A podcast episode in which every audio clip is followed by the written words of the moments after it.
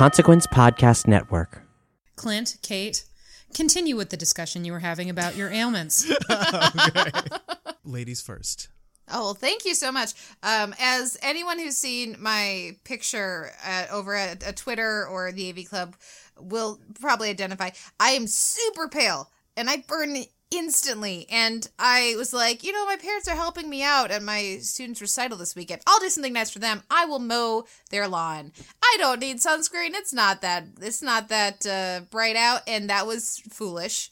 Because now I am glowingly red and uh still i'm not warm anymore which is nice it's but it's like been a couple days later and i still uh yeah i'm just tired i'm just i'm constantly drinking water and, and tired oh, well, uh, well, I didn't have the greatest week either. I mean, well, I it was a decent week, but my legs still haven't 100% recovered. I still have like a bad case of old man leg from uh, on Tuesday. I decided to go to the gym for the first time in like six months, and I decided to go from zero to spin class. And I've never taken a spin class before, but it's very loud and uh, you can't hear what the person is shouting into the microphone half the time. Uh, and also, 10 minutes in, I couldn't do the thing where you're standing on the pedals and doing it because my quads had just given out. So I hobbled back to the home, and uh, ever since then, I haven't really been able to get up and downstairs that great. So now I know what it's going to be like when I'm old. okay legit thing are you walking down the stairs backwards No. Do oh need to be no this is that? a yes this is a thing this is I, I know from having run marathons like when your legs are dead if you when you're going down the stairs facing forwards eh, no but if you just walk down the stairs backwards and if there's a railing that that helps um for sure. but it's way easier on your legs so you're welcome try it out No, well, thank you, thank you. But I also realize that the genie's out of the bottle now, and now I have to go back. It's, I, I feel like I'm trapped in this like vicious cycle, this vicious soul cycle. Um, I know, boo me, boo me. But uh, yeah, because now I have to go back, because otherwise, if I don't in six weeks, if I do it again, the same thing's going to happen, and I'm going to be out of commission for a week. But anyway, your Al- punishment will be health yes, indeed. How dare I, Allison? What's your week been like? this afternoon, I took some time. I I took a hair mask. I put it on my hair. That meant that I had I had to take a shower and wash my hair. Then I put this tomato-based hair mask on my hair, and then I had to leave it for 15 minutes. And then I, I had to take another shower to rinse the hair mask out of my hair. And now I look like a shampoo commercial, and I'm relaxed for the first time in two weeks. Suck it. i hate you so much right now yeah Um, no, it's d- definitely a hair mask. Welcome to TV Party. Um,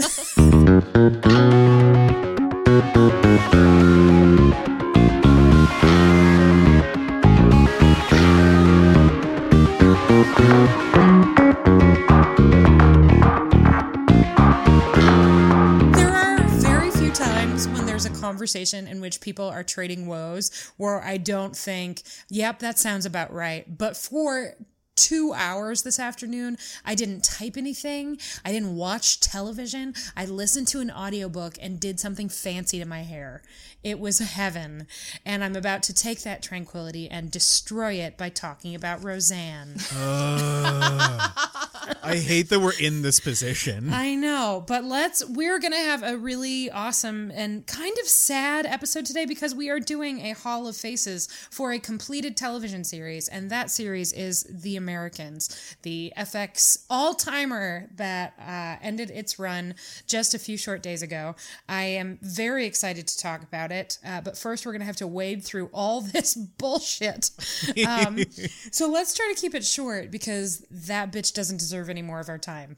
So yes, news of the week. Clint, take us, guide us, lead us. Oh, do I have to? Okay, yeah. So since we last left you, a whole bunch of shits happened with Roseanne. Uh, basically, Roseanne uh, put out a really, really racist tweet. I won't repeat the contents, but uh, luckily for the maybe the first time ever in a while uh, some actual consequences happened over like someone giving hate speech over social media and her show was promptly canceled after this like two hour long gray area where Wanda Sykes quit and everything else, and we were all talking about it. And then, uh, then yeah, the the the show is canceled. The show is canceled. Conservatives are. Uh, outraged about it and offering all kinds of false equivalences and like, oh, why don't you fire Bill Maher? And I'm like, you know what? We'll give you, we'll give him to you. But yeah, it's just been a whole week long whirlwind of all kinds of social media discussion and false equivalences. And Allison, I think you showed me something the other day where uh, ABC may be considering rebooting Roseanne without her, with like a Sara Gilbert led new show or something like that. It's a whole thing. Yeah, the word now, there was a report relatively late on Friday from TMZ, so grain of salt, uh, but they say multiple sources suggesting that ABC has been in rather urgent talks with Sara Gilbert and presumably a bunch of producers and people with money and like lawyers and publicists um, to determine whether or not it is possible to save Ro- Roseanne as a reboot that would be presumably titled Darlene, which would do what Roseanne sort of already did in its newer incarnation and center on Darlene. Um, and that sounds like it would have been a great idea a year ago. Um, now it sounds like a desperate grab for money um, that, that no one can emerge from looking good. Like, I just don't know how on earth anybody ends up feeling good about this? Are they just gonna? So, first of all, narratively, is Roseanne just gonna be dead? Is she gonna be in jail? Is she gonna be? Well, she's just in it, but is never mentioned again. Like, that, first of all, that's just it. All feels kind of Kevin Can Waitish and like weird, and I don't like that. Um, just just i don't i don't like it. I don't you would have to focus on that woman in some way and that is focus um, and i just i don't know why they didn't do that to begin with. She's not suddenly racist. She's been racist. She's been a mess and a nightmare and a bully and a racist for a while. They knew that when they signed on. At the tca conference when they were talking about this uh, you know like a year and change ago there were a bunch of questions about Roseanne's politics and whether or not it would be in the show. And it was contentious then. So it's not like this is coming out of nowhere. Um, and I am grossed out by it. Kate? Hmm. Um, I would be interested in a like the Connors kind of show if there was a way to do it that made any sense and i don't think there is because of what you were just saying Allison. um I enjoy most of the cast. I think they're very talented. They had so, some good writers. I don't, I'm not familiar with all of their writers, but of course, Wanda Sykes is terrific. Um, and uh, if they want to do that show, great. But I don't think there's a way to do that show. I don't think there's a way to do Roseanne without Roseanne unless you're going to kill her off. And I think we kind of saw well that worked when they did it uh, with their series finale previously. Um, it did not go over well. And I feel like doing that would feel like a even more of a slap in the face to their audience share that they were courting with this show. So, um, yeah, I, don't. I just, we'll see. What has um, sort of raised my spirits a little bit is in the wake of Roseanne's cancellation, a lot of people on Twitter have rightfully pointed out that if you want some realistic, good sitcoms about uh, working class American families, there's shows like One Day at a Time and Bob's Burgers. So, like, it's not like Roseanne was filling this hole that wasn't necessarily being filled elsewhere. Well, it depends on what you think people were tuning into Roseanne for. So I if, guess if you, so. If you're actually looking for shows about economic anxiety for realsies, watch Speechless. Watch Superstore. Well, and that's what I mean. I think that part of the reason that people are saying this is because that's what Roseanne did the first time. Like, that's what was relatively revolutionary about Roseanne is that it treated, like, it was a comedy, but it treated the financial realities of this family very seriously. And that was, I mean, I remember watching as a kid and being sort of shocked because we were super poor and you didn't see people without money on TV all that often. So um, I think that their cor- it's too little too late and it's a course correction that is doomed to fail and it is too bad because that is a talented cast and yeah i i don't know. I'm just the whole thing yeah. i'm already tired of talking about it and it's going to be news for weeks. Yeah yeah. So maybe it's maybe it's best if we move forward. Um but uh in in other sort of contentious TV show news. Uh, Lethal Weapon, I think the news broke last week that uh, one of the leads in Lethal Weapon, the Lethal Weapon TV show, uh, I think Clayne Crawford or something like that. Um, uh, has been dropped. They've renewed the show, but they've decided to replace him with Seann William Scott. And the big thing this week is that like some new set videos and reports and notes and memos and stuff came out about like the various uh, some of the various conflicts that happened with them on set. Like Crawford was notably contentious on set, especially when he was directing, would verbally accost Damon Wayans Senior. Um, and you've heard, you, you know, they had audio for that, but at the same time, like they also tried to fire back by like sharing some memos from like.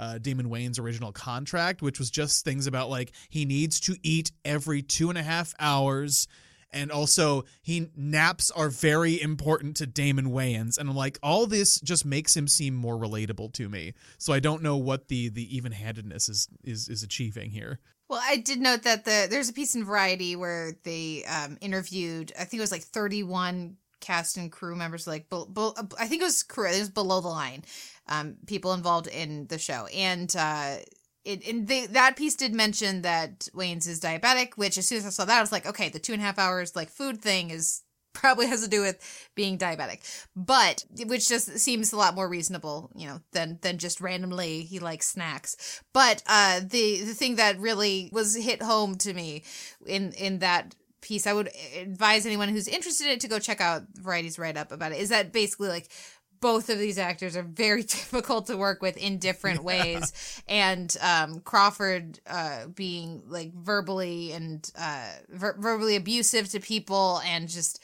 like basically just like this idea of those two guys being very difficult in very different ways that really like exacerbate each other um, led to a terrible place to work. Um, and uh, of, of the of, of as one person said, like between passive aggressive and aggressive aggressive, they got rid of the aggressive aggressive one.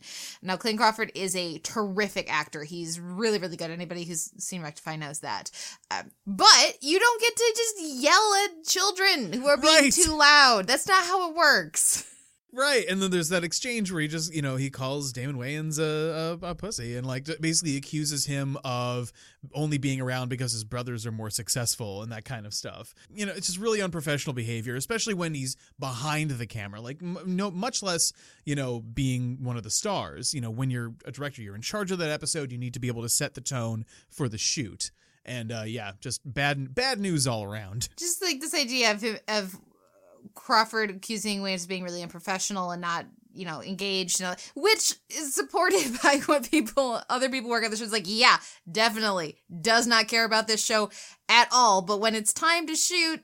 He does a good job, you know, and and um, what I still find so entertaining by about all of this is that um, with all of this insanity going on behind the screen, I, I'm very glad that I wouldn't have to work on a job like that. But they still managed to do their jobs and actually be in scenes together, unlike certain people on the good the Good Wife. I mean, even they could manage to do their jobs when the camera was rolling. Right.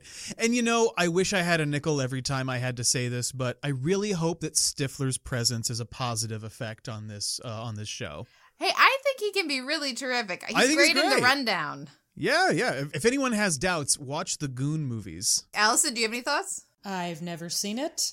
What's God? What I mean, Arrested Development makes me mad. Makes me mad now too. But I don't know it, and I won't acknowledge it. That's what I have to say. right, yeah, that's fair. But I do have a little bit of happier news. I'll just breeze past this one. Uh, one of the subjects in the first season of Netflix's Queer Eye remake, the the episode, the episode, the actually really good episode about the uh, closeted gay man who has uh, a boyfriend, and like the whole arc of the episode is about coming out to his mom. Uh, those two are married now, and I just thought that was a nice bit of sunshine to brighten our day in the midst of all this terrible news. Yay. Hooray! Hooray! Now to bring the hammer back down. I feel like maybe this is one that we can mostly skip and direct people to the Televerse, where I'm sure it was discussed this week. Kate, is that true? yeah. Okay. Perhaps. Okay, so let me just say this as a person with a vagina.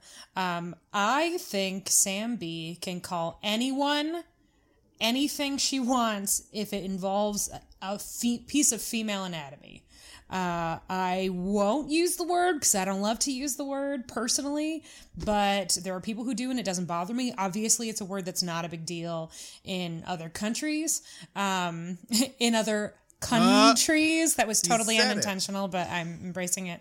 Um, and I want to tip my hat and salute all of the people on the internet uh, who made the exact same joke, but it was good every time, which is that. Um, that it was really rude of her to call her feckless. Yeah. um, and here's the thing: like the problem is that people are conflating it with the thing Roseanne said, which is in yeah, no that's way- garbage. Yeah. I mean, first of like, here's the thing: if well, hey, if Bill Maher did it, I wouldn't be pissed because it's Ivanka Trump, but I could understand people being up in arms. But that's like that's our word. There are circumstances in which I would say it, and it would be to a group of women eh, in a circumstance in which I felt like it would either be funny and appropriate or like warranted anger.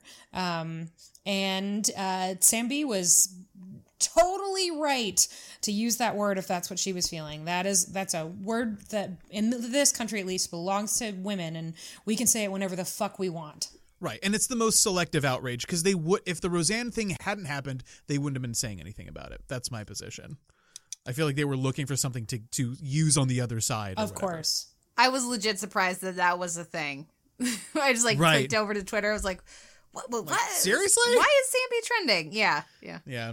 Oh, well, um, she has lost two sponsors, both of whom said they were suspending their sponsorship, which to me means we're waiting for this to blow over and then we'll be back. Um, and she's gotten a lot of publicity out of it. Um, so, you know, I wish that she hadn't apologized, but I'm sure she had to. And uh, I look forward to more of her profanity in the future. And more from Sally uh, Field too. Yeah, bless Yeah. Sally Field. Oh, that was a great tweet. That was great. Um, Go find it on the internet. It's everywhere. Just search uh, Sally Field and um, cunt. we have fun. we do. What a barrel of laughs. Uh, okay, Le- news. Let's keep rolling. Uh, Heathers is dead. Heathers is dead. Long live Heathers. Yeah, Legion is renewed. It's, so that is a thing. Andrew Lincoln is finally leaving The Walking Dead Like all of its nine. fans. Right? Um, and then I'm going to blow through this last bit because this is all news for me. So this is just stuff that maybe is coming that I am excited about that got announced or got a, landed a network or got a release date or got a series order, whatever. NBC is contemplating a, a sort of overarching programming block called Blumhouse Presents, well, they'll, where they'll do sci-fi and horror on Netflix. It's kind of um, cool. I am really excited about it. The first one is called Cul-de-sac. It's from one of the producers of the Amazon Picnic at Hanging Rock, and it's about three families on a cul-de-sac, and shit starts to get weird. There is a show on HBO called You Know You Want This about consent, which thank God is being handled by two women, because if I see one more announcement of some angry white guy deciding this is his moment to make a horror movie or a play or a TV series about Harvey Weinstein, I'm going to lose my mind. Oh, boy. So this is from two women, um, both from The Leftovers, and I'm excited about it. But here's the one that blew my mind. Apple gave a full series order to an Emily Dickinson comedy starring Hailee Steinfeld. What? It is an Emily Dickinson comedy, a comedy about Emily Dickinson Okay. where Hailee plays Emily Dickinson, and it is going to be, live at Apple. well, you know that makes sense because Emily Dickinson was such a sunny uh, writer. I could not be more in for this. Yeah. I, I- like I could not. I'm apparently that I am exactly the demographic. I cannot wait. I want it immediately. Would you say you're quietly passionate about it? Oh God. Like, did they reach into your brain for this one? well, if they had, it would have been a musical. So like it's close. Oh, close. that's true. That's Yeah. true. Um, it's close, but but not quite. Uh, and then the last one, Emma, t- Emma, ooh, Emma, Uma Thurman is going to be uh, top lining a drama series at Netflix called Chambers. So yeah, I'm very excited about that one. That's supposed to be genre too, right? Yes, Nice. yeah, I sci-fi. Somebody dies and weird things start to happen. I don't know. I'm excited about it. Any other thoughts? Does anybody else want to say anything about Roseanne or the word cunt? I shouldn't. No. Kate. Um, uh, just if people have trouble with that word, just start watching more British comedy. Yeah. I just my hesitance about it is mostly based on the number of times I've been called that word by men. It always feels really good to say, but I am wary of triggering other people because it's sometimes jarring to me in the same way because it's hurled like a slur, which it is when people use it like a slur. Um, but Mm-hmm. but it's also a part of the body. And Yes. also, I, I should specify if you are wanting to anesthetize yourself to it, that is. if you don't like that word, it, I'm not telling you you need to get over that, you know, but if you are looking to be more, to uh, have that as part of your vocabulary and you don't want to flinch at it, um, seek out some British comedy. Yeah, Yeah, there you go. absolutely. Also, I believe in its original broadcast, it was bleeped. Uh, I didn't watch, so I don't Oh, know. either way, yeah, If it was, Yeah. then this is even yeah, they more dropped ridiculous. the, the audio out for it. yeah. All right. Great. Let's keep this wagon train a rolling. Oh God. Chugga chugga chugga chugga. I'm all I'm all of I'm all of a dither because I said a swear. Um Fan so, self. So let's talk about our best episodes of the week. Uh, I'm curious to hear all of yours. Uh, Kate, what were the best things you watched on TV this week? Well, the the best thing I watched on TV this week is your pick, so I'm gonna leave it for you. But it's like not even close. oh, it's our pick. it's our pick. we'll we'll share that and talk about it a little bit later. But uh, the other, I watched a few other things, but the thing I watched this week besides your pick that I most enjoyed was actually Michelle Wolf's stand up for 2017, Nice Lady, her HBO special, and it was super duper funny. I had seen some clips uh, previously, but if you haven't sought it out, seeked sought it out, go go look it up and um, laugh a bunch about croissants. Um, the the break with Michelle Wolf did start up on Netflix. Had a solid first episode, but nice lady. I mean, it's a, she's honed it, you know, for as any comedian does when they're getting ready for their HBO special if they get one. Um, really worked that material. So obviously it was much stronger than just the first episode of the break, but the break was still an interesting and fun uh first episode, and I'll be following that one. Have you guys seen Nice Lady? No. I have not. Oh, it's like uh, comeback kid by Mulaney level funny for me at least. Nice. Wow. Okay. Well, get, that's going to jump up the list then. Um, excellent. And we'll talk about our pick in a little bit. Clint, what is your pick? Picks. Hello and welcome to I Can't Shut Up About the Expanse. I'm Clint Worthington. Uh, and uh, Hi, I'll just Clint. I'll just speak quickly. Like I legit was searching for other like I legit did not want to talk about the expanse, but the great thing about the show is that it keeps topping itself week after week. I will stop talking about it once it does that.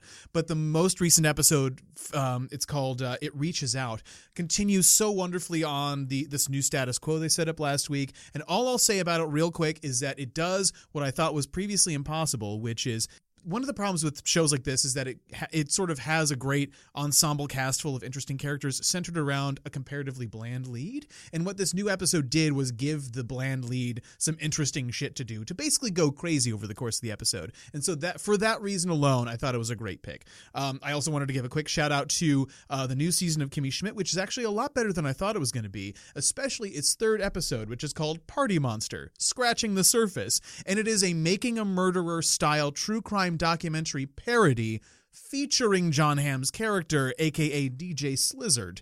And it's actually amazing.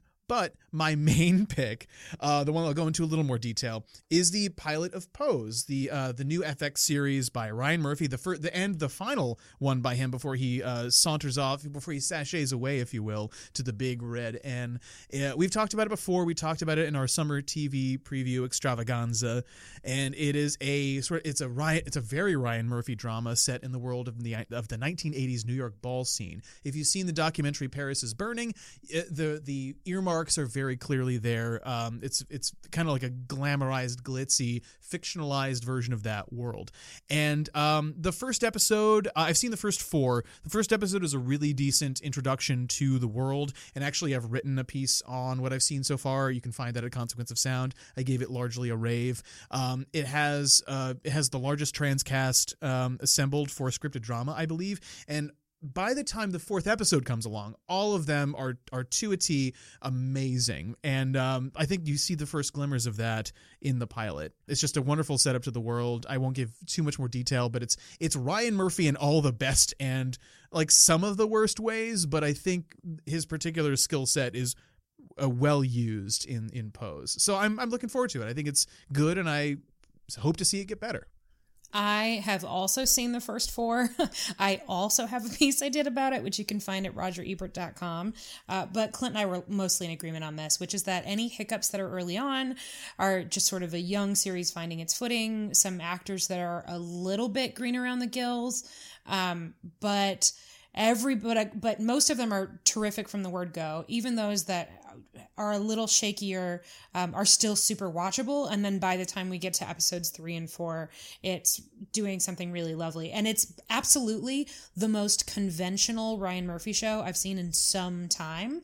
Um, it's just about these people and their families. It just happens to be in this really um, specific world confronting some very specific and upsetting issues. Um, and i'm very impressed. I can't wait to see where it goes. Yeah, it's legit great. Wait, it's legit great or it's good, and it's gonna and it's getting even better because I was all super hyped, and then I was like, okay, temper, and then you guys were like, it's great. So where should I be? I think what I would say is temper a little. Um, there are hiccups, and it's like I said, in some ways, a very conventional drama, um, but it's a well done one. And the episodes three and four, in particular, um, I think they're both written by Janet Mock and Our Lady J. It might be just Janet Mock as one of them, and the other is Janet Mock and Our Lady J. And it is uh, they're very well acted well directed. Um, there are definitely hiccups. There's a James Van Der Beek character who's very entertaining to watch, but who just d- doesn't need to be there at all. And pretty much every scene with him is pretty frustrating. But um, the stuff that's good is so good and feels important, but not in an eat your vegetables way, um, just like in an important way that um, that I think it's pretty special. I'm not sure it's not my favorite show of the year by any stretch, uh, but it has at least one of my favorite performances of the year. A couple performances I think are outstanding, one in particular, and um, some very powerful stuff in it. So I'll be very curious to know what you think, Kate. Yeah, yeah, I would say temper your expectations, especially for the first two episodes. I agree completely with, completely with Allison that the ball stuff is pretty much almost to a person fantastic, but the weak part is right now at least like the Van Der Beek character and like the attempts to shine a light on Trump era America by showing like 80s era Trump Tower business. Uh, and like having those sorts of 80s guys play a part in the story, which doesn't mesh as well with the ball stuff. But um, I'm, maybe they'll go somewhere interesting with it. But right now, there's just like creaky little asides by Van Der Beek being like, oh man, Trump on the front page of the New York Post. Man, he's so good at playing the media wink wink. Okay, Yeah. so it's still Ryan Murphy, basically, is what I'm hearing. Fair yeah, a little bit. But the highs are very high. Okay. Yeah, and the that you can tell that that's the Ryan Murphy part. Stephen Cannells, who's the person. Basically, the origin of the show is that Ryan Murphy had optioned Paris is Burning to find a way to make it into a series, and it just wasn't come together. And then a friend told him that they had gotten wind of a really great pilot by a writer named Stephen Cannells or Canals, whichever. Um, and they had a meeting and got on really well. And he's uh, a gay writer of color and made a point of saying like if you do this i want to make sure that there's not going to be any tokenization. I want to make sure it's a diverse writers room. I don't want this to just be tragedy porn. It's really important to me that this be something else and ryan murphy was very enthusiastically on board with all of that and seems to really be putting his money where his mouth is. It's um and the result is is really good. Not flawless um but but really good with a lot of promise I'm I'm really looking forward to seeing more episodes. Like especially once they really find their foot in episode three and and episode four especially. I think is the greatest episode they've done so far. Amazing. Clint, was that it for you? Yeah. That was it. My million shows. Yes. All right. Allison. What about you? Uh, I also picked a million things. The little ones, um, I so I'm like a low level basketball fan. It's mostly like I'm a basketball fan by proxy because my partner is a huge basketball fan, and when we got together, uh, I started just trying to be supportive. And as it turns out, I really like watching basketball. Um, and hey, it's a lot less odious than the NFL. So, um, it's the NBA Finals now, and anyone who's been anywhere near the internet has, has seen the result of the first game of the NBA Finals, uh, which is a meme that's going to last for a thousand years of LeBron sort of gesturing in despair uh, in the direction of the scoreboard because uh, fellow Cavaliers player just thought they were winning and dribbled out basically a tie. um, and potentially, there are other factors that actually lost them this game, but potentially lost them this game in which the Cavs did very little and LeBron was like a like a god. Um, and it was just really really entertaining to watch and it's and it was on tv and it's nice for me to remember that i do actually like watching sports and it is actually television so it was good tv um and really highly rated TV too. So that was all over Deadline this week. Anyway, uh, so there was that. I also took some time this week to make sure I got caught up on Vida, which is only four episodes in and they're half an hour. So it was really like 90 minutes of me catching up because I had only seen the pilot. Um, but God, that gets really good. Uh, and coupled with Outlander and American Gods, it I think it officially makes Starz the home for really hot sex on television that isn't just aimed at men. Um, so that's pretty cool. Uh, but the performances are just great, and I'm really enjoying Vita. Vida, because it lives in that weird in between zone, uh, I feel strange about picking it because there will have been a new episode by the time this airs, and I don't have screener access for it. Um, but I'm sure the episode that's airing tomorrow night, the night after we're recording, which would be the night before you're hearing it, um, is also great. So go watch Vida. I think it's not getting huge numbers, and I really would like it to stay around. So go watch Vida. But my actual pick. Um, one of the I still think Kate asked me this question last week on the Televerse, um, and I've been thinking about it since she asked. Uh, she said, "Do you think this is one of the great season finales of all time?" And I think it is. So I want to talk about Start, the season finale, the season six finale, and series finale of The Americans, the great FX series about a nice little couple that happen to be Russian spies and their deeply fucked up kids. Um, Clint has not seen Start, but he is aware Yes. that it's unavoidable. he's come to terms. He's made his peace. yeah. Uh, this is not going to be the last piece of Americans discussion that happens in this episode. Um, so he's he is ready for it. I've I've also already read the assured him- Wikipedia. You won't shock me. I've also assured him that even if he knows what happens, it's not going to diminish his enjoyment because the show is just that good. It's one of those things where I really like to remain unspoiled for this show. I um was always really glad when I got to see it without knowing anything about it because I enjoyed it so much. But if I did something happened, if I didn't get to watch it right after it aired and I stumbled onto it in the internet, it didn't actually diminish my enjoyment. I just enjoyed it in a different way. Um, so yeah, so start. Um, Kate, you asked me that question. Have you thought about it since you asked? Honestly, no, because I already said I thought it was. but, um, but also because I, you know, I'm going to need even more space uh, and time. But I loved the finale; it was so good, which is why we talked about it for a half hour for the Televerse. Um, but I could talk about it for very, very much longer. Um, how about something I didn't talk about over there? Characters that we missed that didn't show up. The mail robot, um, and also just like for a show that is so visceral and so full of of action and movement and uh characters conveying all these worlds to each other. This was a episode with a, couple exceptions obviously the big garage scene but this was an episode mostly of people choosing things and, and responding to things for themselves. And you know like philip and elizabeth can see how they're reacting but it's it's less about communicating to other people and more about just self-expression i feel like this episode and um it's really that's really interesting because i feel like a lot of this show was less that and more the other what, what do you think Allison? Well, the first thing I want to say is mail rob- robot is actually in this episode. He's just not moving.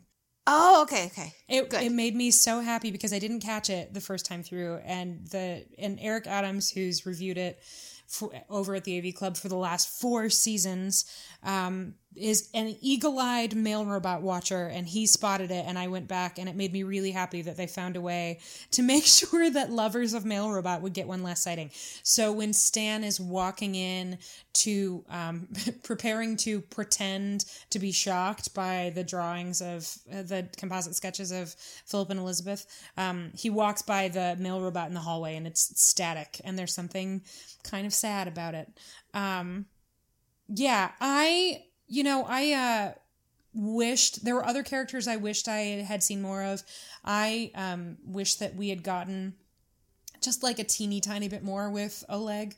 Um I wish we'd gotten a Martha sighting, but I never thought that was going to happen. I would have liked one more scene with Claudia, though her last scene was about perfect, and I found it hard to imagine that we'd see any more. Um, and yeah, I don't know. God, Kate, I don't even know. I don't even know what what to say. um, I first of all have at this point said quite a lot about the finale, and I don't want to repeat myself. And I don't remember what we talked about on the Televerse and what I talked about. I guessed it on a podcast called 18 to 49 um, that also talked about the Americans. Um, but also, I just I feel like I've reached a point where it kind of just feels like this special little moment that I experienced in the last week, well, two weeks because I watched it early, but then watched it again.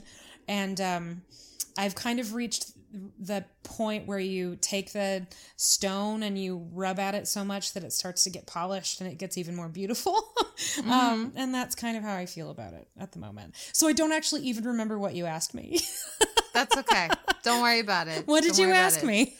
Um, if you have any thoughts about communication in this episode versus the rest of the show and the idea of this episode has characters rather than communicating express communicating to each other and reading each other they're expressing themselves um, and reacting for themselves with the exception of the garage scene. I do. I was really struck in these last several episodes by how often Elizabeth in particular was choosing not to act and the fact that there is a lot of action in the finale, but it's just about being decisive about what can be done, what has to be done, what it means, and how it can be accomplished, so that the moments when they when they do something that's not purely practical, when they do something like, I mean, the most obvious example is taking the time to call Henry, or when they sort of take a moment when they're burying all their paperwork and the, and Chekhov's cyanide necklace.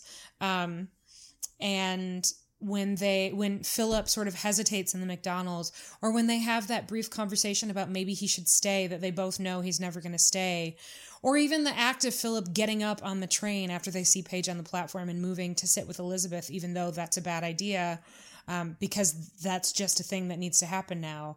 Um, it was even more striking because Elizabeth in particular spent a lot of time in the the preceding two episodes not acting, not telling, not killing, not chasing, um, and it it sort of made all of that more heightened for me. It felt like the most introspective sprint that a person could make. They ne- they knew what they had to do and they had to go and they had to be unsentimental about it, but were incapable of being unsentimental about it. And I think that that is um, a pretty fitting end to a series that was always about trying to balance what needs to be done and what um, what they want or wish that they could do. One thing we didn't mention uh, yet, but um, I've just been thinking about is how much I love Elizabeth's coat this season and how sad I was when I realized, of course, she doesn't still have it at the end of the episode. like, of course she wouldn't. That doesn't make any sense. But I wanted it with those little like flared like shoulders, you know, like. I love that coat. I'm gonna miss that coat on my TV. Yeah, I'm. Yeah, I'm pretty much at a Chris Farley show place with it. It's just so pretty. It, it is so pretty. So good. Um, have you, with a couple of days distance, have you decided which one knocks you out more, Brothers in Arms or With or Without You? I think Brothers in Arms, just because it, I, I, you know, it was we talked about this. It, it was so good in Two Cathedrals, but it didn't really hit me there, and so because it did hit me so strongly here, it it sort of like next leveled it, but with or without you was also real good. Yeah, I think it's with or without you for me, just because of when it comes back. Like, Like that, what's happening? and the way it's used it's it's so pre- it's like scalpel precise it feel because holly taylor is just um she's so good but she's so still so it's like this roar of grief that roars for her of like grief and accusation and regret and fear and confusion and um resentment like pouring out of her in the form of Bono. And I, I could never have predicted it in a million years. And I, as God, what a finale! And that um, the parking garage scene is the thing that we will talk about forever with this finale. Like that scene is going to be taught. It's going to be taught in classes when people are learning how to write for television. It's going to be studied when people are studying media. Um, it's going to be probably played quite a lot. Hopefully, played qu- quite a lot when the Emmys come up. Um, but certainly, when people are talking about the best TV of the year, that's what we're going to return to. But the thing that I keep flashing to, like it happened to me, the way that we flash to traumatic things when they happen to us, the thing that I keep flashing to is that incredible shot of the train passing Holly Taylor and um, and that song kicking back in again. I got chills the just thinking about it. I've got In her performance is amazing. Yep. Yep. God, she's so good. Clint, I can't wait for you to see it. it's gonna Neither blow, can I. It's gonna blow your mind. I have so far to go. Oh, I, it's just it's just gonna blow your mind. So Yeah. before we get into um, our Hall of Faces discussion for the Americans, Clint and I are adding a new segment for the next. God, how long is the show? Have you checked? One million years, it seems like. Uh, Okay. It's been going on since the dawn of time, and it will be going on long after the sun has reached heat death. So Clint and I are sharing together, not watching together, although we should at some point because Yeah. uh, we're going through the same process, which is that for you, for you personally, you listening, we have decided to watch this season of The Bachelorette. Uh, I've never seen a season of The Bachelor or The Bachelorette or any Bachelor in Paradise or any of those, or really Same. any um, romance based reality show that's just, I've seen Unreal. Uh, that's about the extent of my ex- exposure. Um, but we decided that we're jumping in with this one. And the extent of our coverage will be that this is going to be a segment you'll hear from now on. Um, we do our bachelorette haiku and then let it go. Um, Clint, how many do you have? Do you want to pick have- one? I can, I get I have three. Okay. I can pick one. Maybe you do one and I'll do one, and then we can decide if we want to do a second one. Okay. Okay. All right. So me, I'll start. Yes, you go first. All right. Becca, Becca, cries the man in the chicken suit. Becca, get your man. Um, hilariously, one of mine goes like this. Baka, baka, ba. Ka, baka, baka, baka. Hey, it's a living.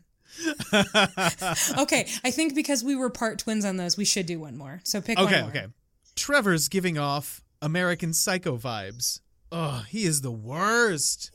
Okay, here's mine. Oh, you're a model? Take this rose and shove it, dick. Let's do the damn thing. All right. This has been Bachelorette Haiku. Um, Kate, Kate oh, thank you. Thank you. I'm bowing Yes. over my microphone. Uh, Yes, Kate, have I. you ever seen a, a season of this ridiculous show? You must have. No, no, I've not seen any of it, but my sister in law is quite fond. So I look forward to listening and, and living vicariously uh, through the season with these haikus. Yeah. It also gives me great life that both of our haikus are on the same subject. Yeah, yeah. Baka, baka, ba. I was very proud of myself. And my third one was on Arie's cardboard face. Uh, my third one, well, we also all both did three. My third one was about how I was only watching the show so I could write haiku. That's nice. Okay. Playing the metagame. So, if you're just dropping in for the podcast for this episode or have started listening recently and haven't gone back to old episodes, we do an episode format we call Hall of Faces, and it's where we choose to induct a character or not, a character or characters into our TV Hall of Fame, which we call Hall of Faces because we are desperate for clicks and it's Game of Thrones related. So, mm-hmm. Um, we, in honor of that stunning Americans finale, are going to do that for the Americans now. The way it works is this we spend a couple of minutes talking about the characters that we didn't pick, which is usually something of a giveaway of the characters that we did. Uh, then we discuss our choices. Then we debate our choices and argue for them. Then we narrow either to one or to two, depending, because there are only three of them this, us in this episode. I expect we'll be narrowing to one. Then we decide whether or not that character belongs. There's no way we're going to say no with this episode, so expect that part to be pretty anticlimactic because it's the Americans. Of course, a character from the Americans belongs in the TV Character Hall of Fame. Yeah. Um, if we don't, I'm throwing my microphone, walking out of my own apartment, and never coming back again. So, uh, your move, Clint and Kate. All right. I feel like we should like call it to order. This feels much fancier than these usually Sure. do. Gavel, gavel, gavel. Oh, that was very good. That sounded just like a gavel. It was so weird. Thank you. Who dares to submit a member to the hot? Nope, I'm letting it go. Let's do this. So let's do the damn thing. Oh, Before we start, before we get into the characters we've chosen, and as per usual, I'm the only one who knows who everybody picked, um, so that there's some suspense. It's fun.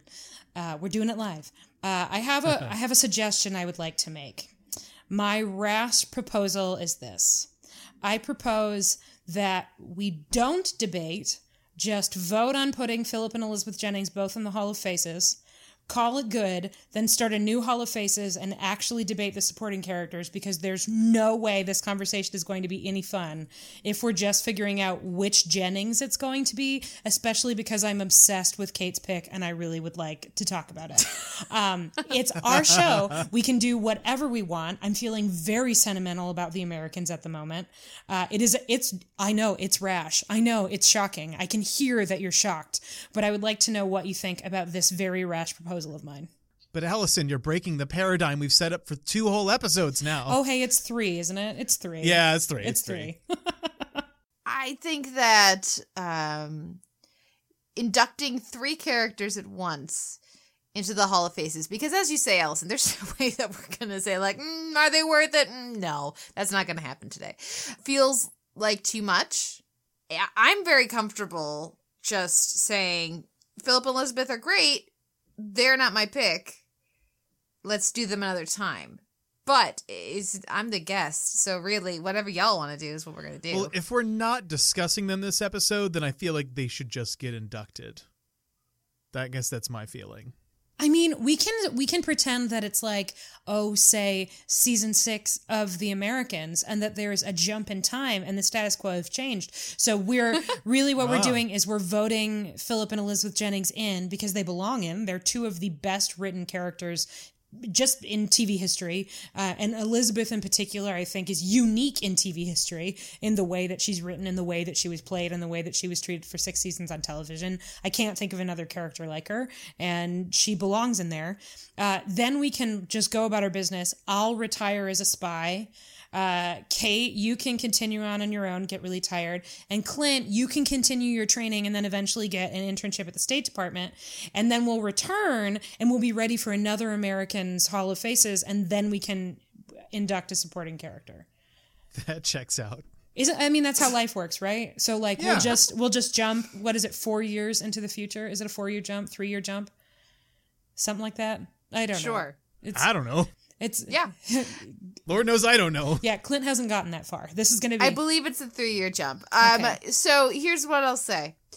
Uh, we had a knockdown drag out over Mad Men. When it- let's be honest, all four of those characters belong in the Hall of Faces. So it feels a bit maybe the the dread slippery slope argument here. It feels like a bit much to just skip over because we want to get to the fun stuff.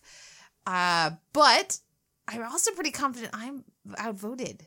It's two to one. Yeah, Maybe? but Kate, you're the most persuasive of the three of us. Like I am regularly bent to your will.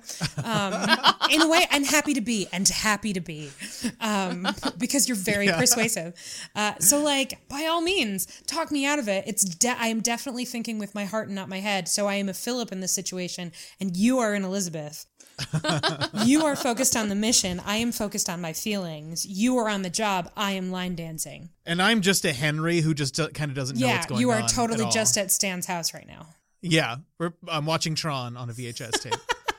Okay, so here's the last thing I will say about this. The fact that you are more interested in debating which of the supporting characters belongs rather than having a just like a amazing debate over Philip versus Elizabeth tells me that you're actually more interested in the supporting characters. Ugh, controversial statement. And that maybe they belong in the Hall of Faces like they belong they, they deserve to go in first. I think that's more like me as a programmer. I think mm-hmm. the conversation of your character versus my secondary character versus Clint's secondary character, because I told him to have a backup because of this situation specifically, because I had this idea. I I just think that's a more interesting conversation to listen to, um, because I also don't fit like I, for example, so today, the day we're recording, um, so Saturday, uh, COS published the best in TV of May 2018, which is a thing I do every month. We pick an episode of the month and a performance of the month. And uh, I cheated and picked Matthew Rhys and Keri Russell because it felt wrong to pick one of them because of the because it's the end, right? It's not like I can trade off and pick Matthew Rhys next month or pick Keri Russell next month. It's not as though next season there's going to be an opportunity to focus on the other one. It's this is it. That's the end of the road. I, I don't know that we're going to have an occasion to talk about the Americans again anytime soon. So I guess that's also sort of feeding it. But they feel like a unit to me. However, and that and that is kind of if we're going to do it, if we're not going to make that leap, if we're not going to jump 3 years into the future. That's what I would suggest. Somebody would take you know Clint uh, Clint would take his backup pick or I would take my backup pick and he would take Philip and Elizabeth together. It would be the Jennings as a unit because the show depends on that unit. It's a duet in a way that I think most shows and films really aren't. There's usually if there's that kind of duet, it's usually a like a really powerful antagonist, really compelling antagonist. If it's a married couple, it's usually more like rom commy or high jinxy, um, rather than two incredibly compelling stories that run parallel to each other but are also inextricably linked. Um, you couldn't make the argument that it's more Elizabeth's show or more Philip's show because it just wouldn't work. You take one of them out and the whole thing falls apart. It's the, the story of those two people who have their own individual arcs. So, so that's what I would suggest. Only then it's like, then it's like putting Wally West in the Waverider, but not making sure that he's going to be underpowered sometimes. Like it's too Yeah. much. Then it's nuclear strength. Then the conversation is incredibly one sided. So I, I guess I, I'm feeling kind of stuck. Like, like I can't decide whether or not we should be picking up Henry before we flee to Canada. I'll, I'll put this to you, Kate, um, because since I, I presume that your pick is not one of the Jenningses, I would inevitably have to take one of the Jenningses. And do you want one of them to be argued for by someone who's only seen half of the Americans? Well, the fact that neither the Jennings are my pick and didn't even it didn't even occur to me. As Allison may remember when we were talking about this, I was like, "Oh, of course I would pick blank." And I, it didn't even occur to me to pick either of them, and that just shows the wealth of characters on the show. Um, that says it all for me. But that's me. I think we can skip past this part because y'all are gonna outvote me, and let's get to the next part. No, I want, but I want it to mean something. And you're so persuasive. So I, I mean, I think like you keep saying that, but I'm not persuading you either of no, you. I think you have persuaded me. I think that you have, like, I, uh, th- the feeling I have right now is when you know that you should be cleaning the refrigerator, because you promised you would clean the refrigerator and you have to because you're about to have company, but I'm already sitting down and I'm so comfortable and I don't wanna. Like that's where I'm at. I'm at I don't wanna, but eventually I'm going to get up and do it because it has to be done. Like that I just what I want is to somehow with my shitty argument convince you so I don't have to admit that you're right. um, but I think you probably are. I am game for one person doing Philip and Elizabeth as a unit, though. If you know, I'm down for that.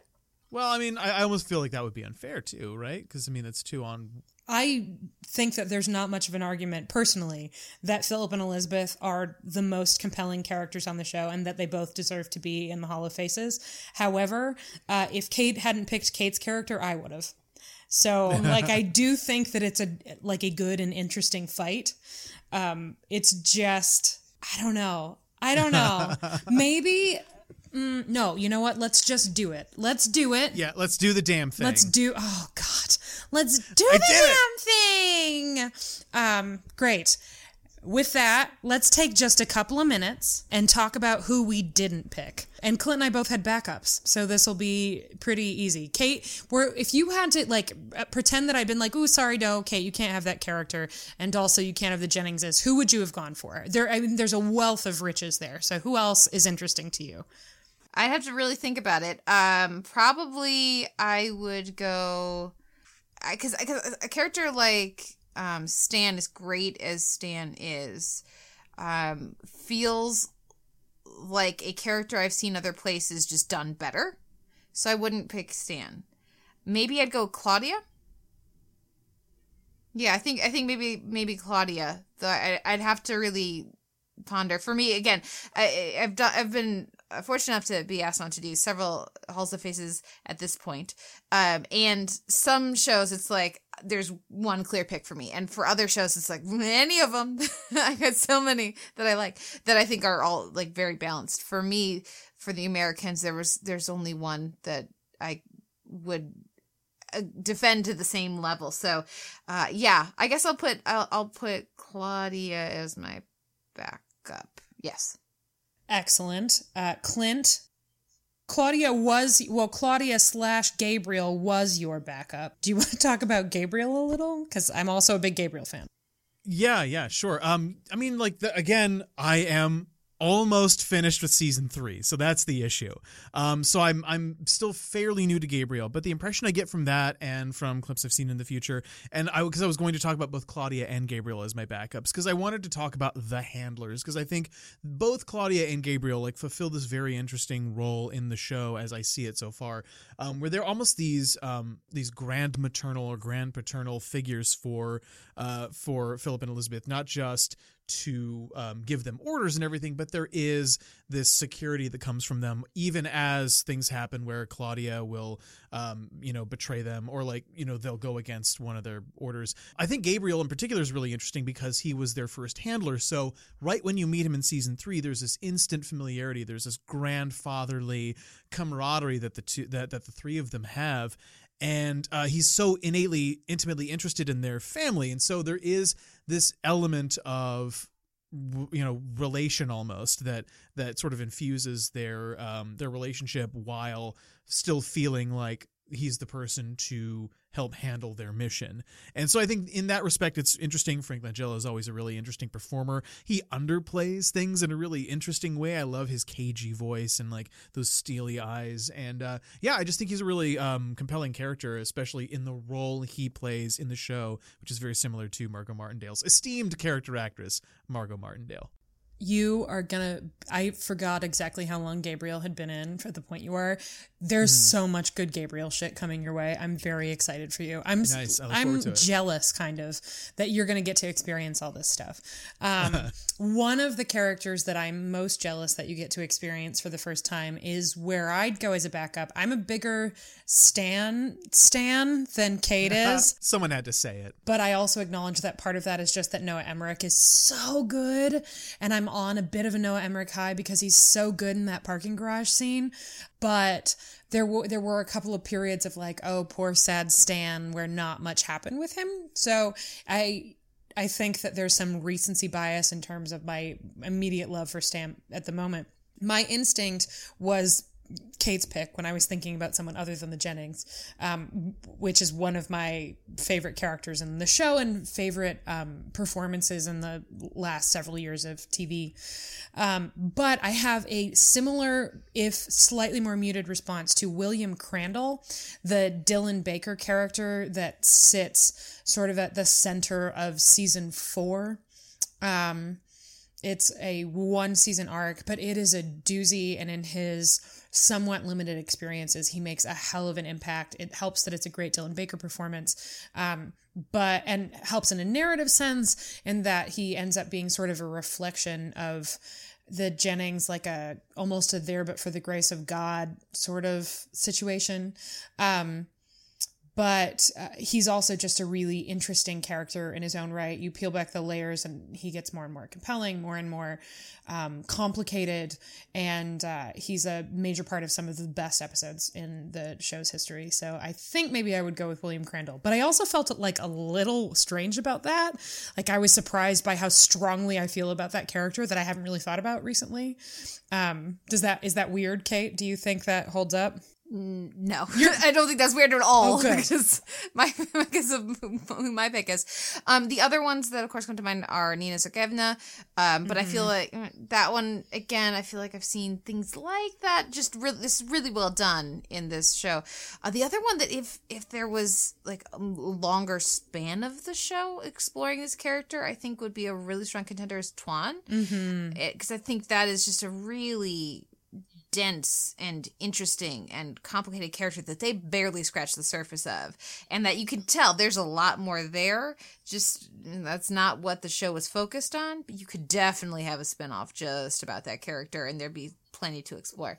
Um, but because he's only really in that one season um, I, that while that is a more specific and uh, for me very fascinating character if I'm to look at the Americans, other sh- other characters are to come to the fore before that because they're just a larger part of the run. Yeah. Um, we should also probably mention Oleg, who I know Kate's not a huge fan of. I'm I think that Costa Ronin is really good. I was always sort of irritated whenever Oleg was on screen in the early seasons, um, but I am pretty sure that that was intentional because the slow development of that character into a person, um, into the person that we see in season six, making the choices that he makes, meeting the fate that he meets, uh, feels like it was planned sort of i don't know if it was planned all along but it feels like it was planned all along and that is really significant and um, i can't wait to see him in more things uh, i think that that is probably about oh paige there's also paige Yeah, we got to talk about Paige. gotta talk about paige No love for Pastor Tim? Come on. oh oh pastor tim um, he surprised me in season six. I'll say that. Um, oh and there's poor matthew and kimmy. Oh god. Uh, also just in terms of really liking a performer and a performance while recognizing that they're not all that essential to the show um, i'm a i'm a big fan of young hee and the effect that she had on her season um, played by ruthie ann miles. Um, uh, really wonderful Broadway actress who went through some really terrible shit in the last year. Um, but uh, yeah, Young Hee, big fan. Um, and then yes, Paige, poor Henry. Henry's not going to be on anybody's list, but man, when they made Henry count, they really made him count. I was gonna say, like, I was gonna give a quick shout out to to Gad, mostly just because I enjoy watching John Boy Walton as a spy master, and uh, and also Lois Smith. Like her one episode turn in the in season three was was uh, fantastic. I'm I really such a Lois Smith fan. There's a movie that's only just okay that came out last year called Marjorie Prime, but it is worth seeing it for her. It's the reason the movie got made because she did the play, and then they turned the play into a movie so that they could basically document this incredible performance to film. So go find Marjorie Prime if you like Lois Lois Smith and do.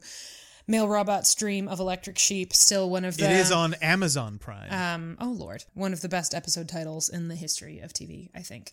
I think that's about it. Should we get into the main event? sure. Let's do this let's thing. let's do the damn thing. All right, Clint, yes. tell the people who you picked. Okay, well, uh, my pick was uh, one of the sort of more interesting background characters, uh, Clark Westerfeld. Uh, he's this guy who, this bespectacled man who starts a relationship with Martha Hanson to co- sort of find out some of the FBI secrets she carries for some mysterious reason. I haven't really figured it out. Um, I didn't look up the actor; I forgot to look him up. But man, he's just compelling. Like you know, and I I, I always wonder where he is when he's not on Oh, screen. Clint, that's a good bit. Yeah. what? That's a really good bit. Um, maybe just in case someone doesn't remember who Clark is. let's let's drop the illusion. Isn't he just Clark? What? Who is he? Uh, so Clint's pick is Philip Jennings, played by That's Matthew Philip? Rhys. You're you're shitting, but Matthew Rhys doesn't wear glasses. Oh, bro. it's a good bit. Shattering my world. Take your bow. Take your bow. really good bit. Fine, fine, fine. Yes, I picked Philip. Uh, with my three seasons of experience, uh, I will attempt to defend Philip Jennings. Even I do. I really love the character. I mean, it's it's such a fascinating arc for him. I mean, it's it's so tough because, like we said before, you know, comparing th- his journey to Elizabeth's journey, they're they they have largely similar you know basic circumstances but there are enough differences to really set them apart um, i I guess at this point, at the point in the show I'm in, I'm. It's really interesting to see the the the various rifts and characters that they have. Um, yeah, especially seeing um, the more protective nature that he has towards Paige, and I feel like he's sort of leaning towards more of a. Uh, you know, leaning more towards an American perspective. I don't really know. I don't really know much about how to how to defend him, other than just Matthew Rhys is just uh, killing it, and he has the most perfect teeth on television, and um, and some pretty great Uh, wigs. Asia O'Hara would like a word. Yeah, perhaps, perhaps. Um, but yeah, no, he- he- he's just uh, fantastic. I don't really have much to say about him. I'm to go next since mine is also pretty obvious. Uh, I picked Elizabeth Jennings, she of the many faces, many more wigs, and the dramatic painting burnings in parking garages. Um, I think that Keri Russell's performance is one of the great, relatively unheralded, which is funny to say because it's, if you asked anybody who pays a lot of attention to TV, they would say, oh, well, yeah, Keri Russell's performance on The Americans is one of the greats right now. And yet it somehow gets shouted out by these other really great performances, and they are great. Your Elizabeth Mosses, your Carrie Coons, your Claire Foys, but, um, but she's been working at this level for six seasons and creating something incredibly subtle. Sometimes the only thing that gives away what she's feeling is the vein in her forehead. And outside of that, the, the way that Elizabeth Jennings is written has always been really powerful to me. When we meet her, we're immediately shown somebody who is incredibly focused, incredibly driven, not skittish, often impatient, uh, with very little interest in gray areas or um, in anything that doesn't pertain to the mission. She is the hardliner. She is the good soldier. She is the tried and true servant of her country. And um, her gradually evolving, extremely gradually evolving perspective, um, her relationship with Philip, her uneasy relationship with her children, is, has been one of the great TV journeys in in well ever. I was gonna say in the last ten years, but fuck it, ever. Elizabeth Jennings, there's nobody like her. Kate, I'm so excited to talk about your pick. Hit us. Well, my pick is obviously who you have to go with for the Americans, and that's Martha. Martha Hanson, played by Alison Wright.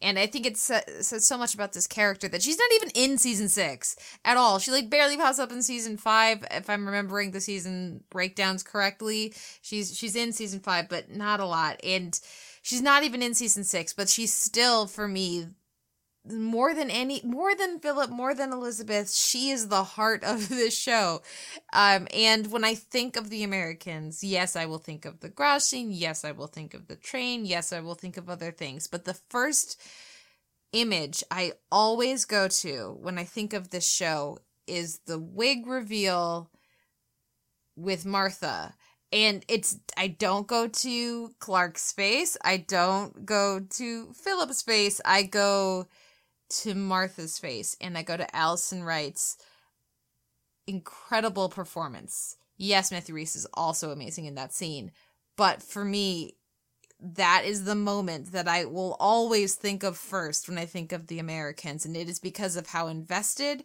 I was in Martha's journey and in Martha as an individual.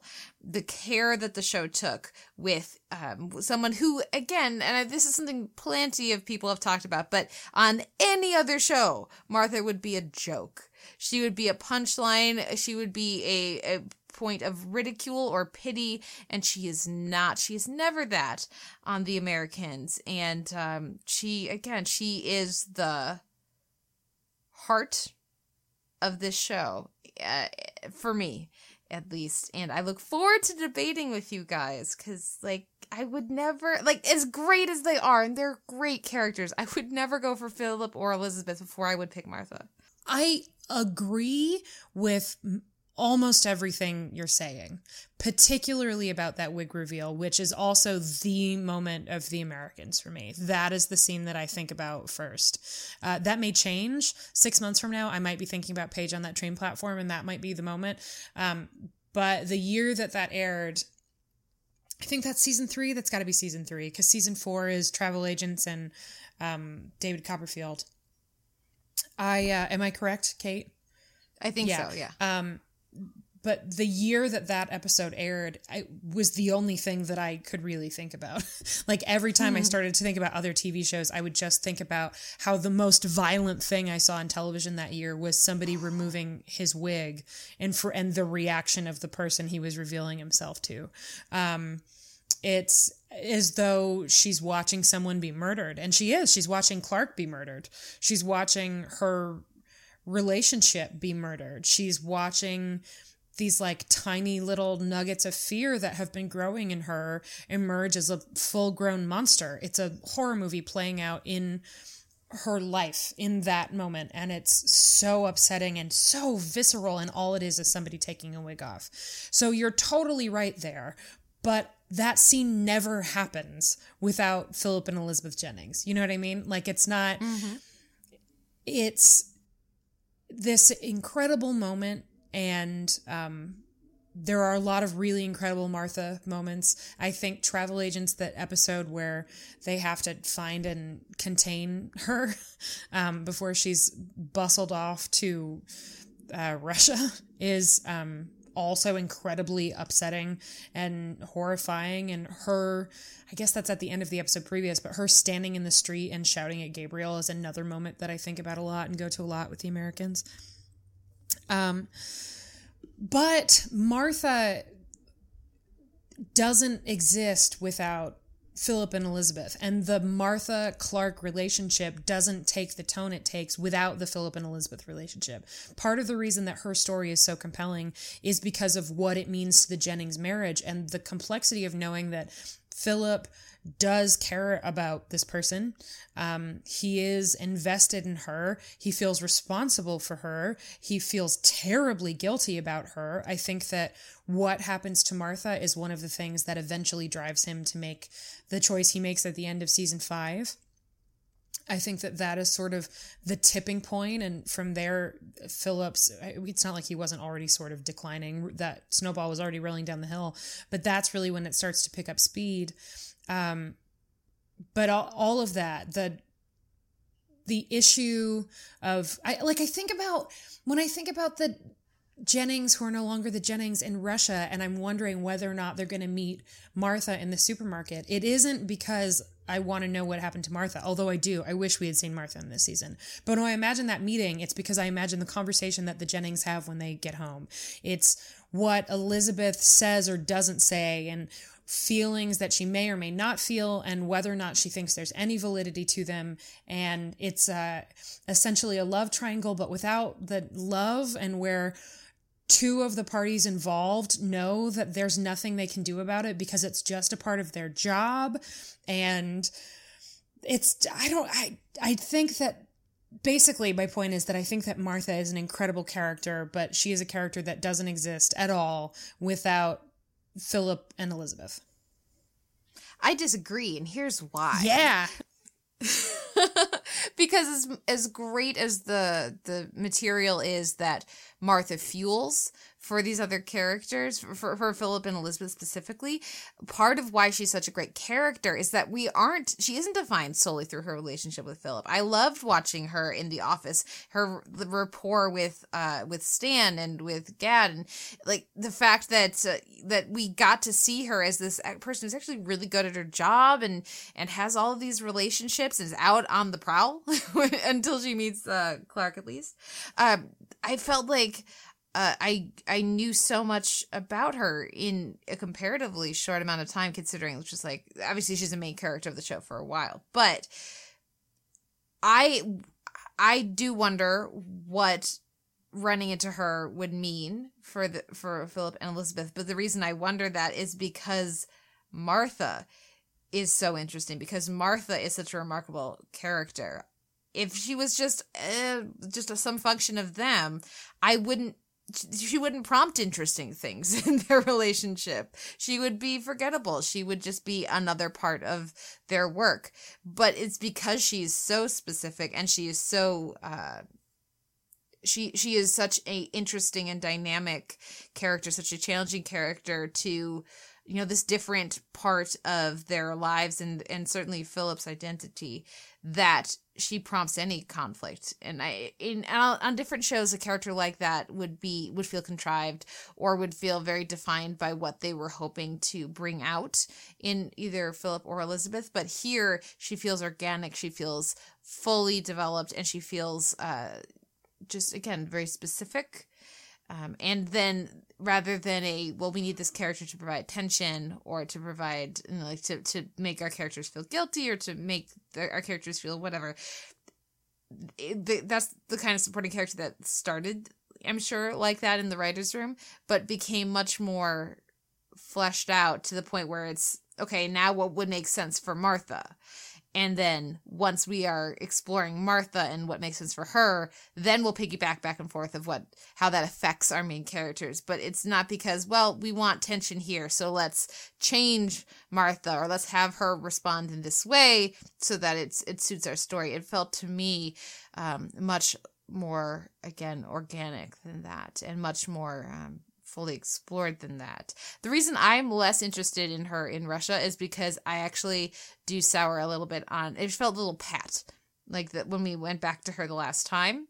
Um I, I'm glad she got somewhat uh, like a little sousson of a happy ending, but um that didn't necessarily feel as genuine as everything else we, we got with her, and that's why I'm less um I spend less time wondering what she's up to now because I feel like actually they they loved Martha so much, the writers loved that character so much they they they just couldn't bear to to leave things where they had left them, and so that's why we saw her when we did. Um, which is for me a slight misstep in excellent, albeit very tragic character arc. I see what you mean there. Um, but I just liked it so much. And it, I mean, it was also a chance to see Gabriel too. Um, yeah. And it, it was comforting to know that somebody cared enough about what they had done to this poor woman to try to find a way for her to have some sort of happiness.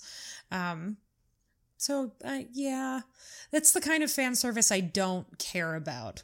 Where in that I do care about it, right? But that I don't object to, um, because it just like feels right. It's probably more dramatic, um, more narratively wrought, I guess, if um, if we never see Martha again when she gets on that plane. But um, I, yeah, I, I don't care. I'm into it. I want to know what Clint thinks about this three seasons in. Uh, it's interesting because I don't know because right now for me the the hammer hasn't fallen down on uh, on Martha for me, but uh, I guess one I mean I enjoy the performance. I uh, I appreciate that she sort of represents. She's kind of the ultimate mark. She's she's for the audience. That's the ultimate impact of um, the Jennings infiltration into American society, not just the you know the the infidelity or whatever, um, or the impact that Martha has on their relationship, but just sort of seeing the inherent tragedy that you know from the beginning that something terrible is going to happen to her or she's going to find out something just based on how much she loves this person who we know is not on the level. But at the same time to go back to philip philip has such a high sort of not emotional intelligence but um, just he's so he's so emotionally complex that he does start to feel feelings for for martha and i think the interplay between the two is so uh, is so interesting. But yeah, so I mean, I for for me in the show so far, um, Martha is uh, is is an interesting character, uh, especially for what she represents in this infiltration of American society.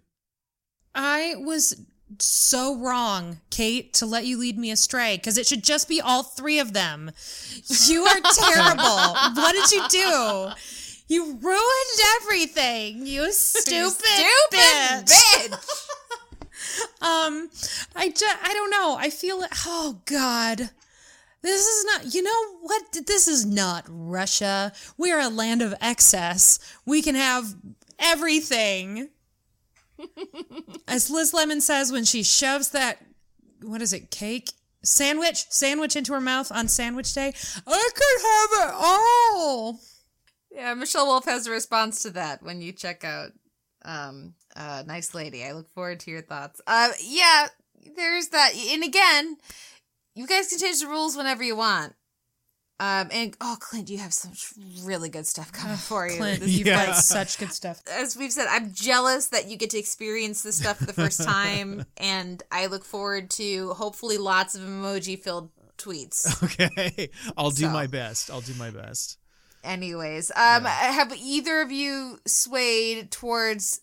I haven't swayed. So have either of you swayed towards another pick, or are we just gonna have to like call the whole thing off and put all three in? It feels like we're going to be leaving Paige on the platform. Yeah, but Yeah. that's just her fate, isn't it? I guess.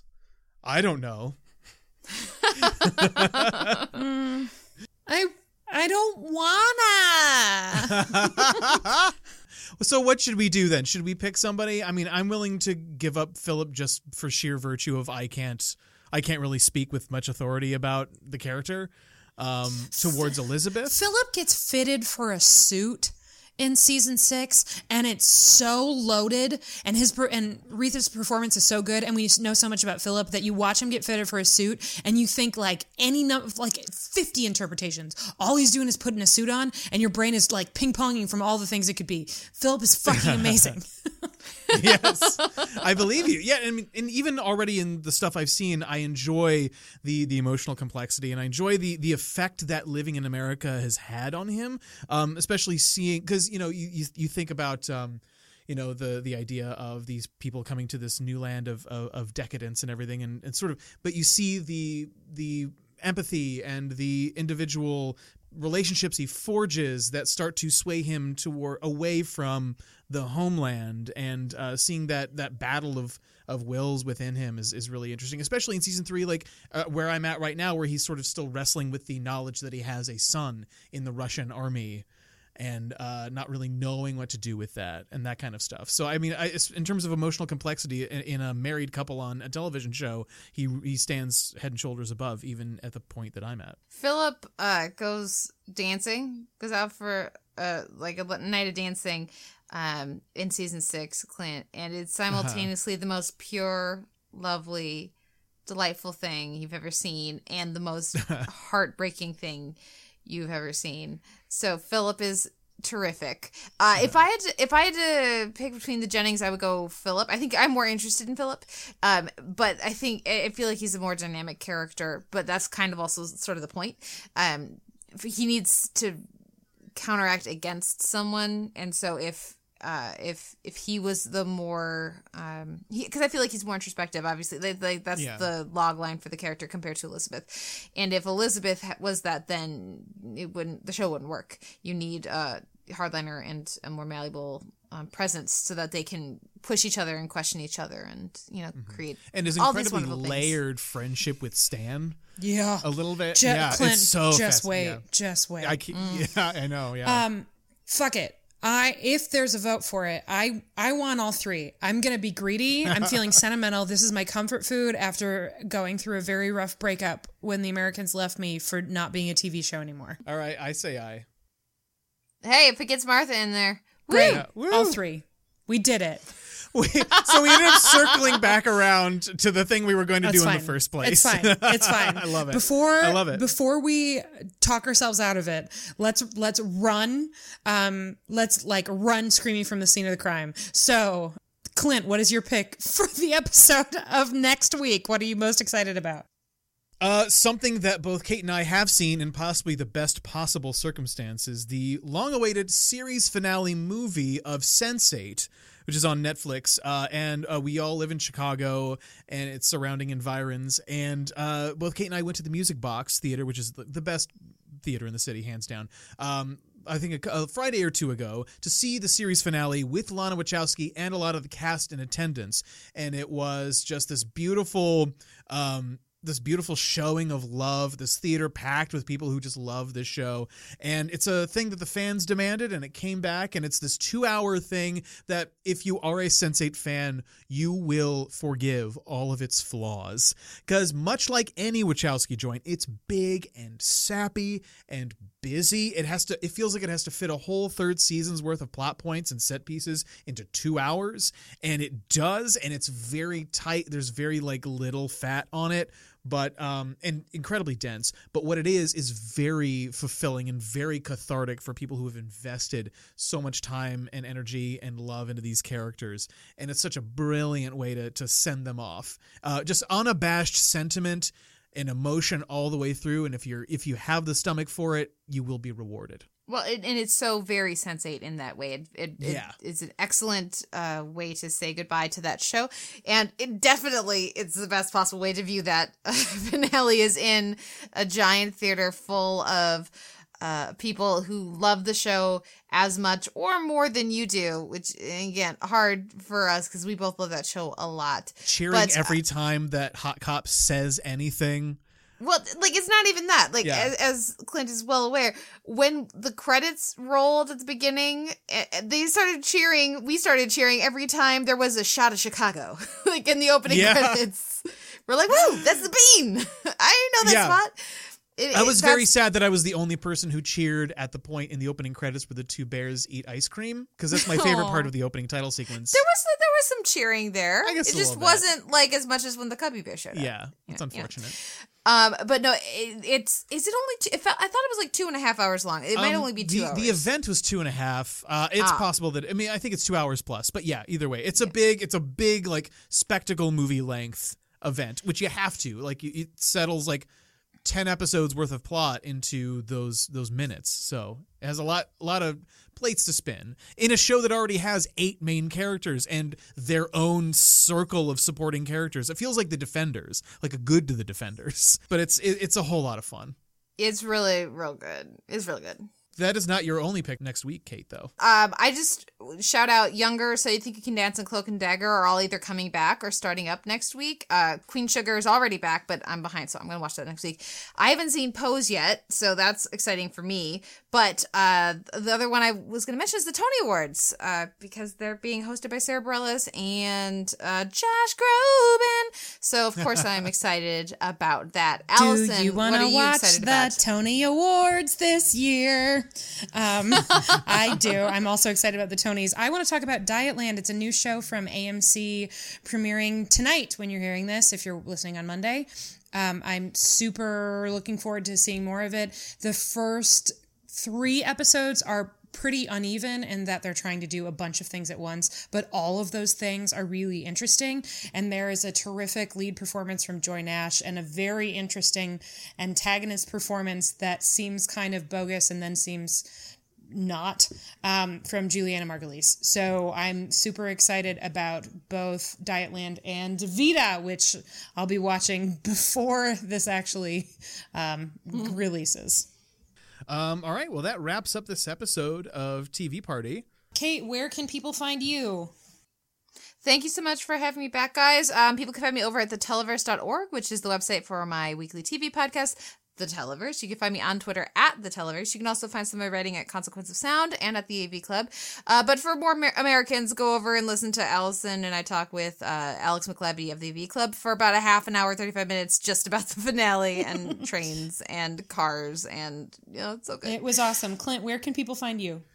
Uh, people can mostly find me for the next two weeks sitting on a couch watching the rest of the Americans. But in the meantime, you can find me on Twitter at Alcohollywood and as the co-host of the podcast Alcohollywood, which you can find at alcohollywood.com, and Nathan Rabin's Happy Cast, which you can find at nathanrabin.com. You can find me on Twitter at Allison Shoe. You can find my stuff at Consequence of Sound, the AV Club, and RogerEbert.com. And you can hear me on the podcast Podlander Drunkcast and Outlander Podcast. You can find TV Party at facebook.com slash TV Party pod. You can find us on Twitter at TV Party COS, and you can email us at tvparty at consequenceofsound.net if you have a question you'd like answered.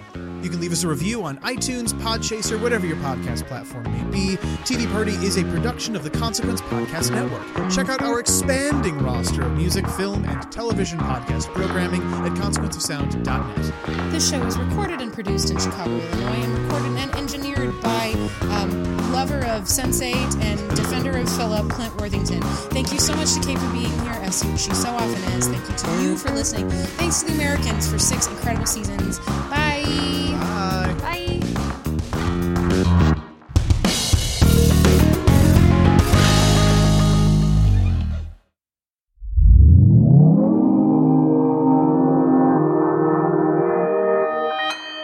Consequence Podcast Network.